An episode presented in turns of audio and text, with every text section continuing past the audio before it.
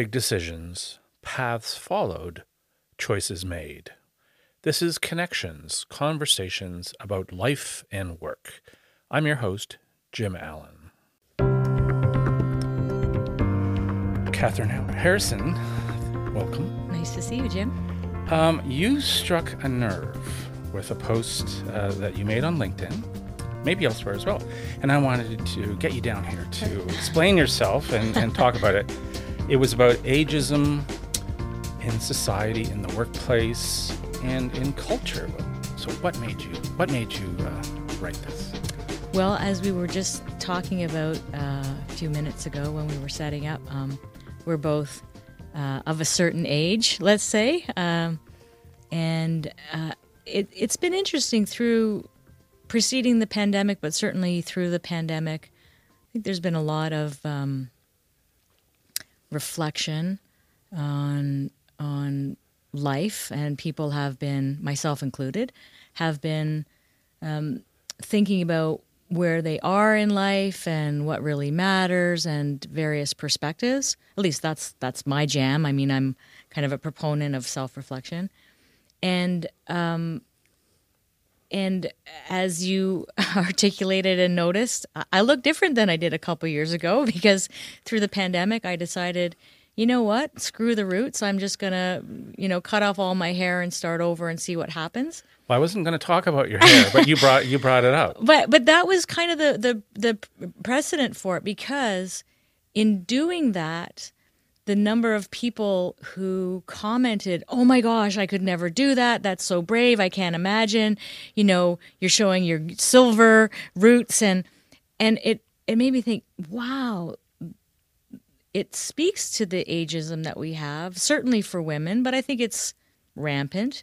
So the more I actually talk to people in general about uh, through my work life, uh, in speaking about the book that I wrote, uh, in speaking about experiences around human centered leadership and human centered practices in the workplace, regardless of where you work, this notion of ageism kept bubbling up.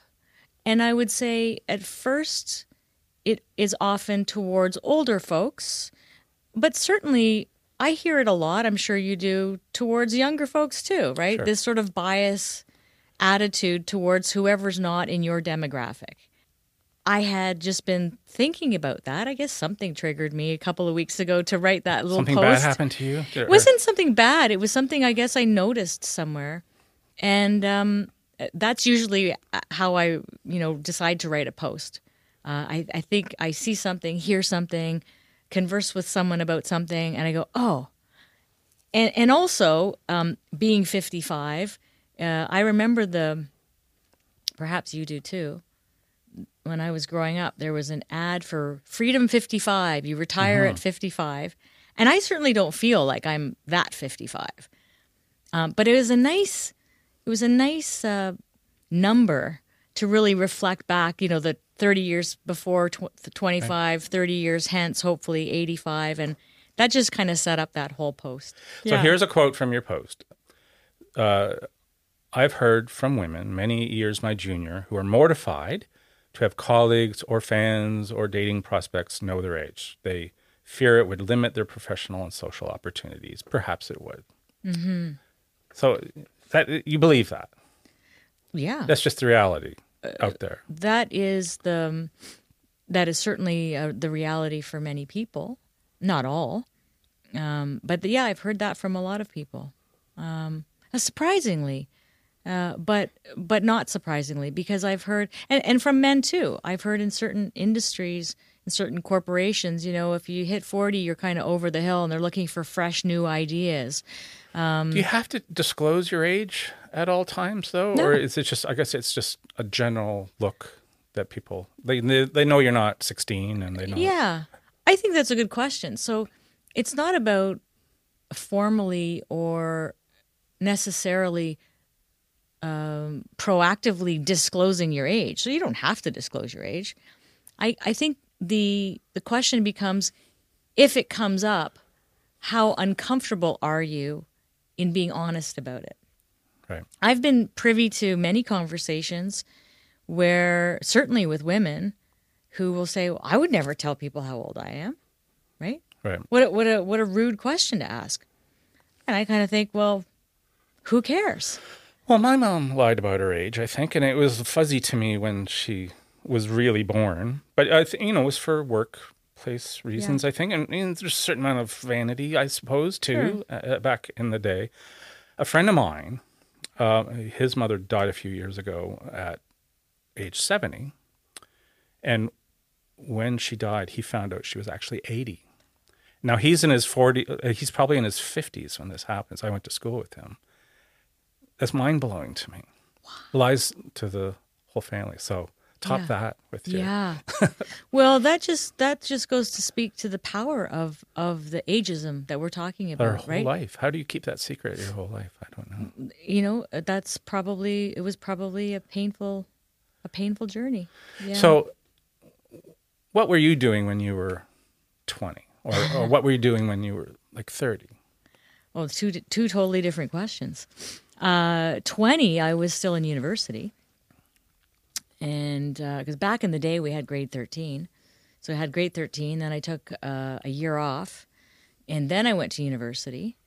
And so when I was twenty, I was still in university, and when I was thirty, I had already started my career. I started my career right out of university, and uh, was working in the pharmaceutical industry um, got married at 30, uh, bought a house at 30.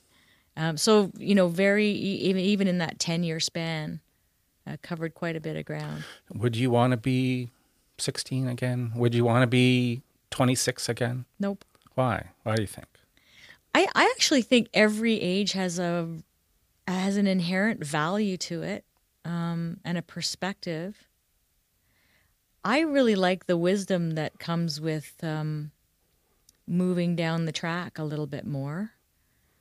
There are certainly pros and cons, the upsides of being younger. I didn't have the arthritis back then. uh, I could stay up later and um, do some of those things, but but I don't. I certainly wouldn't want to go back and and be those ages again. I think there's a real, hopefully, and I, I certainly can say this about myself that if cultivated, there is a real sense of self that doesn't really develop until you're in your middle age. You know, when you've been through some real life stuff, um, when you've been through loss, when you have been through uh, the ups and downs, the successes and failures. Um, some, for me, big life experiences like being a parent and raising a person to adulthood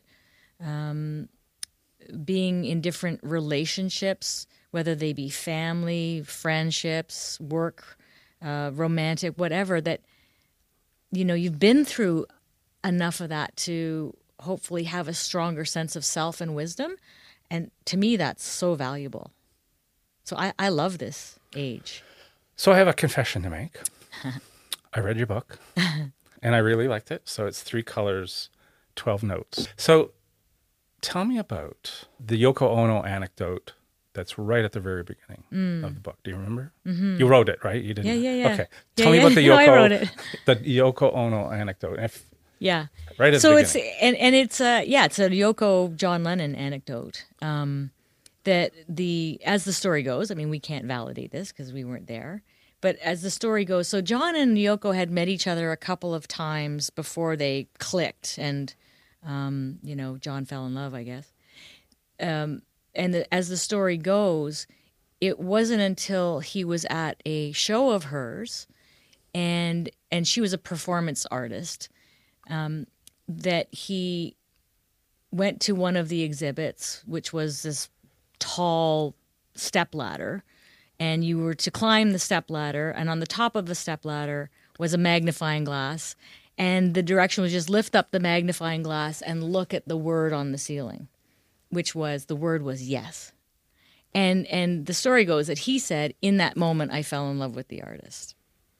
And so that story to me, being a huge Beatles fan and, and Lennon fan, just just really set such a tone about why that was so powerful to him, and it's so powerful to me too. Um, and as I write in the book, that yes really is a catalyst towards you know opportunity and adventure and learning and trying and progressing down that track of life. Yeah. So when when I read that at the beginning of the book, we'd already spoken and set up this interview, and I said to myself, "Hey, hey wait a minute. She said yes to me too. I mean, do you, so do you say yes to everything and everybody? No. no, I don't. You just said no. So Right. There you go. So, you know what? Th- that's really interesting. Um, I do, uh, I do tend to fall on the yes side right, before I say no. it's easy to say no to everything. It's easy to say no. Um, I'm an activator by nature. I'm a, you know, insatiably curious person by nature. And I think that leans towards yes, which is, oh, that's interesting. However, I have also learned, again, with age and wisdom, um, that the yeses have to be aligned with my values and what I really want to do and achieve. Right. And so I'm very quick to a no if those alignments aren't there. So here's a quote from your book. Some of the most life changing and direction changing events have happened in my life simply by saying yes to an opportunity, and that triggered a cascade of experiences that helped shape my life. So, yes is a, is a mantra almost. Yeah. Yeah. And you've I done mean, some so- meditation in your life and things like that. Sure, It's- yeah. And I would also say Well, it's very striking that it's at at the beginning of the book. It's like right at the beginning of the book. Right. So Right.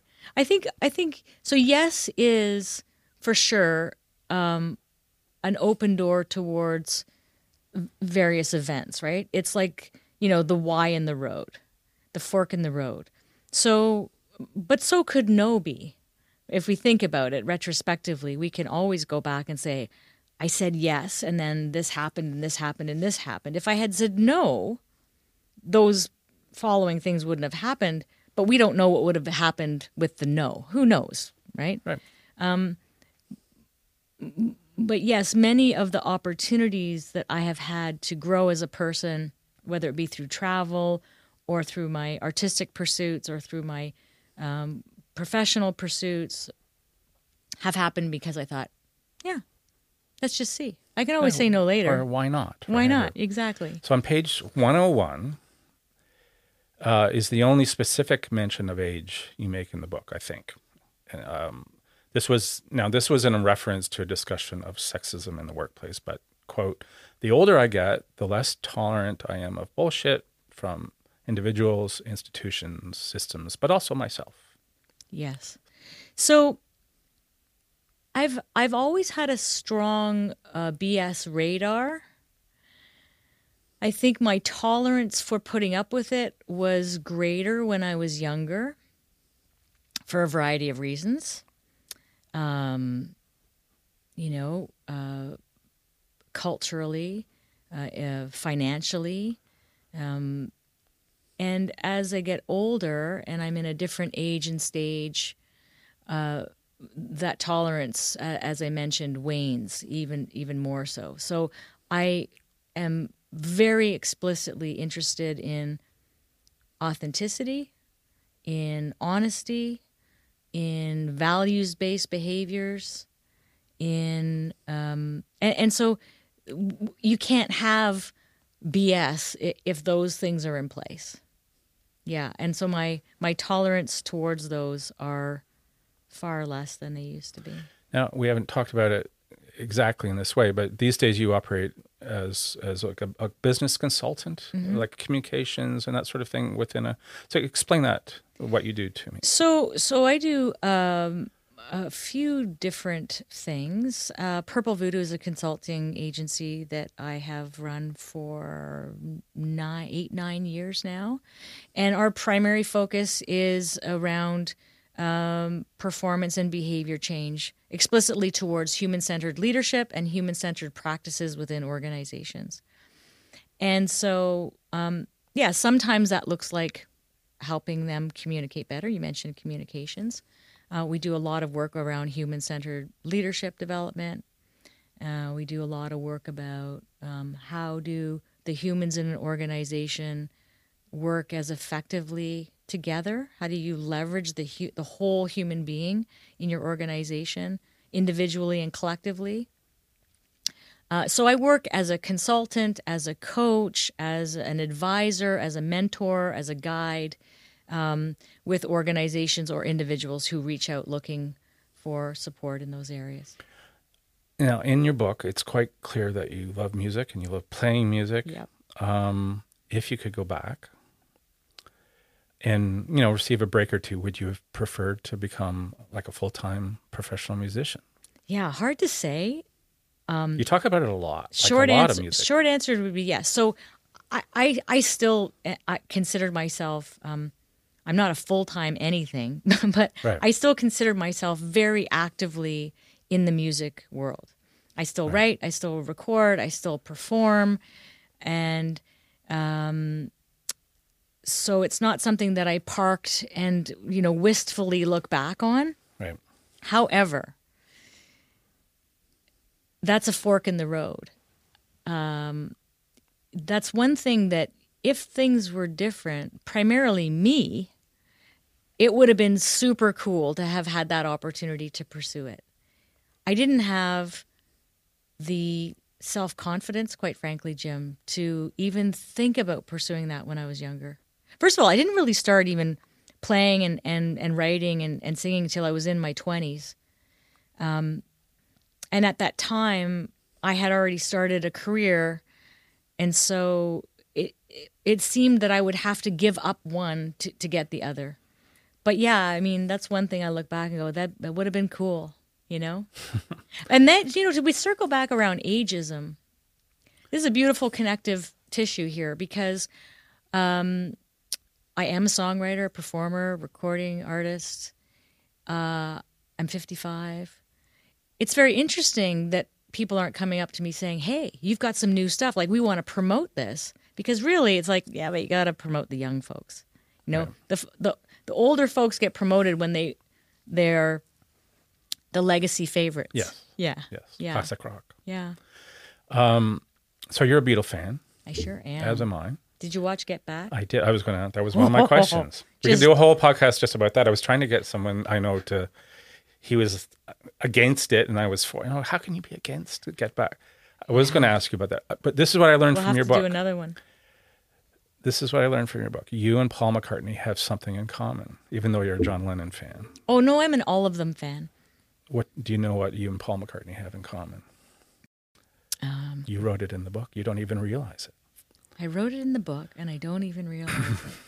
The bass player, player quit, and you had to.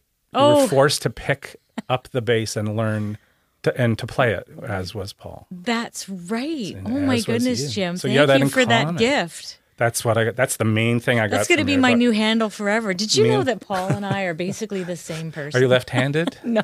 Okay, well, Unfortunately, no. and the hair is different. I do too, have a so- great picture of me um, playing uh, uh, that that that not that Hofner, but a Hofner, same vintage that he played. A friend of mine um, had one of those, and I was just like a kid with a pony. I was like, oh my goodness. So if Paul went on tour, would you? Uh, I saw him in 1989. He was 47. He's brilliant. Would you go? Would you if if he was? He's going on tour. I don't think he's coming around here. But Yeah. uh, would you go see him? Absolutely. Good. Absolutely. Good answer. Because I thought if you said no, I would have said why. because is he too old? Is No. that is that why? No, and in fact, I haven't seen him, uh, but I have many friends who have. In whenever the last time he was here, which was probably only five or six years ago, Mm-hmm. maybe seven years ago, so in his seventies, and they said, "Guy's just nailing it. He's in. He's incredible." in 80 in 89 i saw him at the uh, SkyDome and and you know you think he's old because he's older than me Yeah, yeah. but and it was it was uh unbelievable because Yeah. and, and they sound he sounded great and i i don't know if i want to see him anymore to be honest because his voice is just he can't be he was such a good singer such a great Did you singer. did you see that McCartney one two three? yes Oh, wasn't that I, fantastic I'm too? a, I'm. You've met a bigger fan, a Beatle Yeah. fan. I, there's an endless uh, appetite for. There's there's t- like twenty or thirty podcasts just about the Beatles, Yeah. and kind of obsessing about uh, 1969 in particular because of the Yes. Get Back thing. So, what did you think of Get Back? I loved it. What did you like about? as a songwriter, anytime I get to see people writing songs, particularly collaboratively together, love it. Beatles, get out of here. Come on. Amazing. Also, um, I mean, I'm a huge Beatles fan. So being able to see them as human beings, um, playing, creating, just living in this very um, sort of confined space, which is what they were doing, right? We have this four weeks, whatever. We have to write these songs, prepare to do this thing, wherever we're going to do it, who knows? To me, that was just such a gift. I thought that um, I thought that uh, Peter Jackson did an incredible job. I can't imagine, you know, whatever hundreds and hundreds of hours to to to, to distill it into those. I, I just thought it was. I, I just want to run it in the background in my house all the Yeah. time and just have them chatting. Yeah, I've heard. I have heard this sort of, sort of like you're just hanging out. So, true or false? Would you have written this book when you were 26? no, You couldn't have.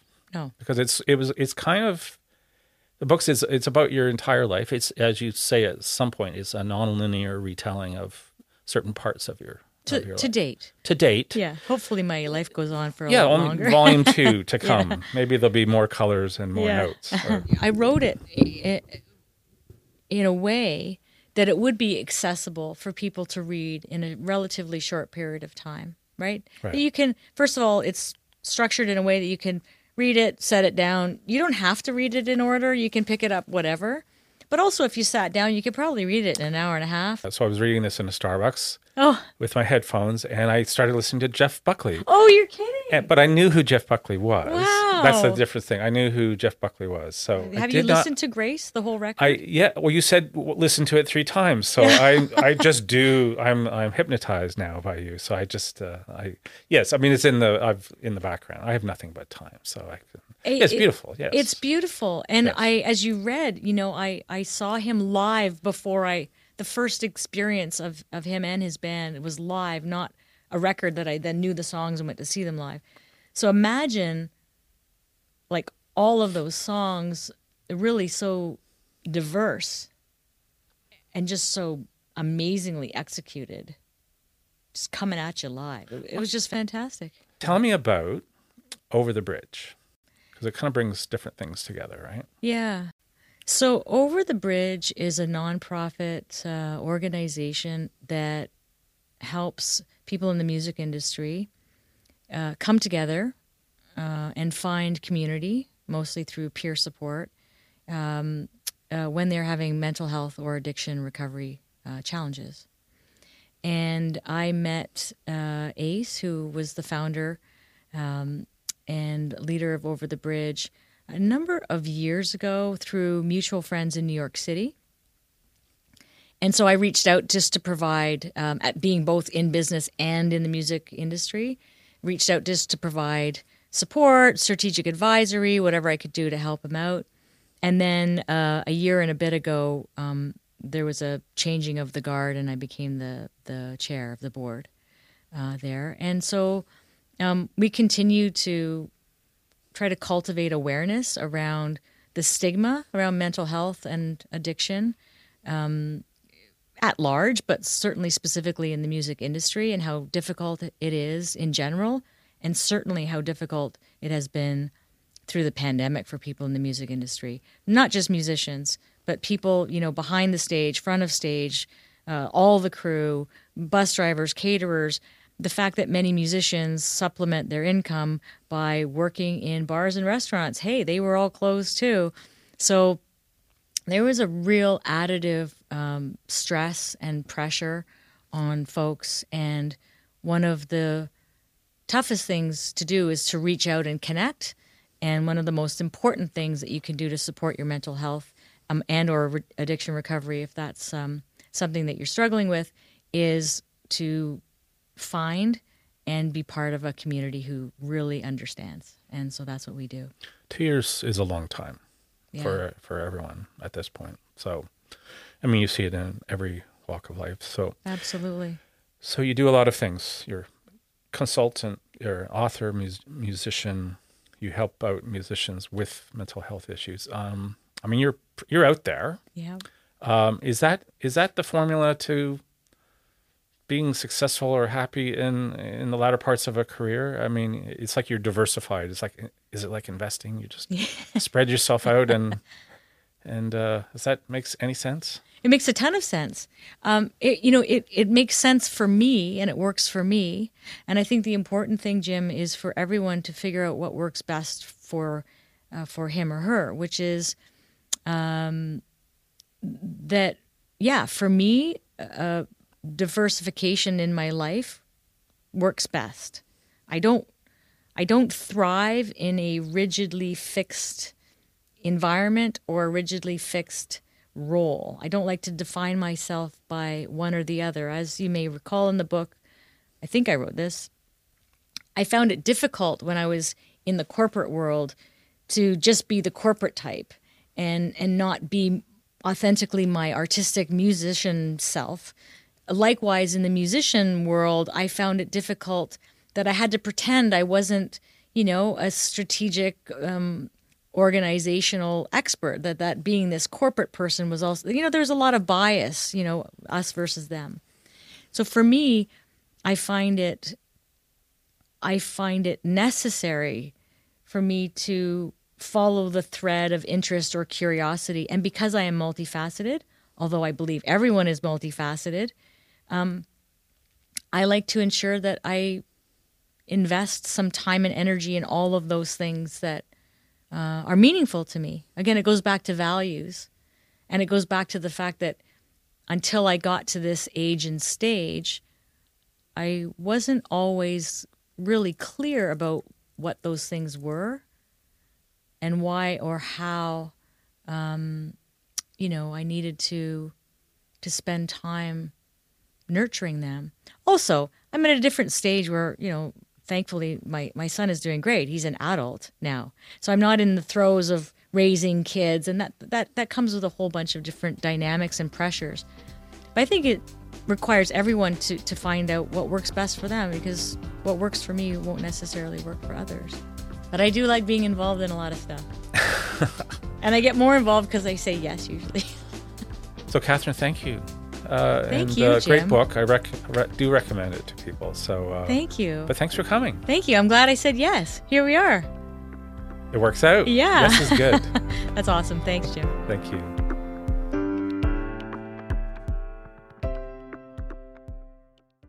Thanks for listening. If you have a comment or if you want to be on the show, send me an email at connectionsvideopod at gmail.com. And please subscribe.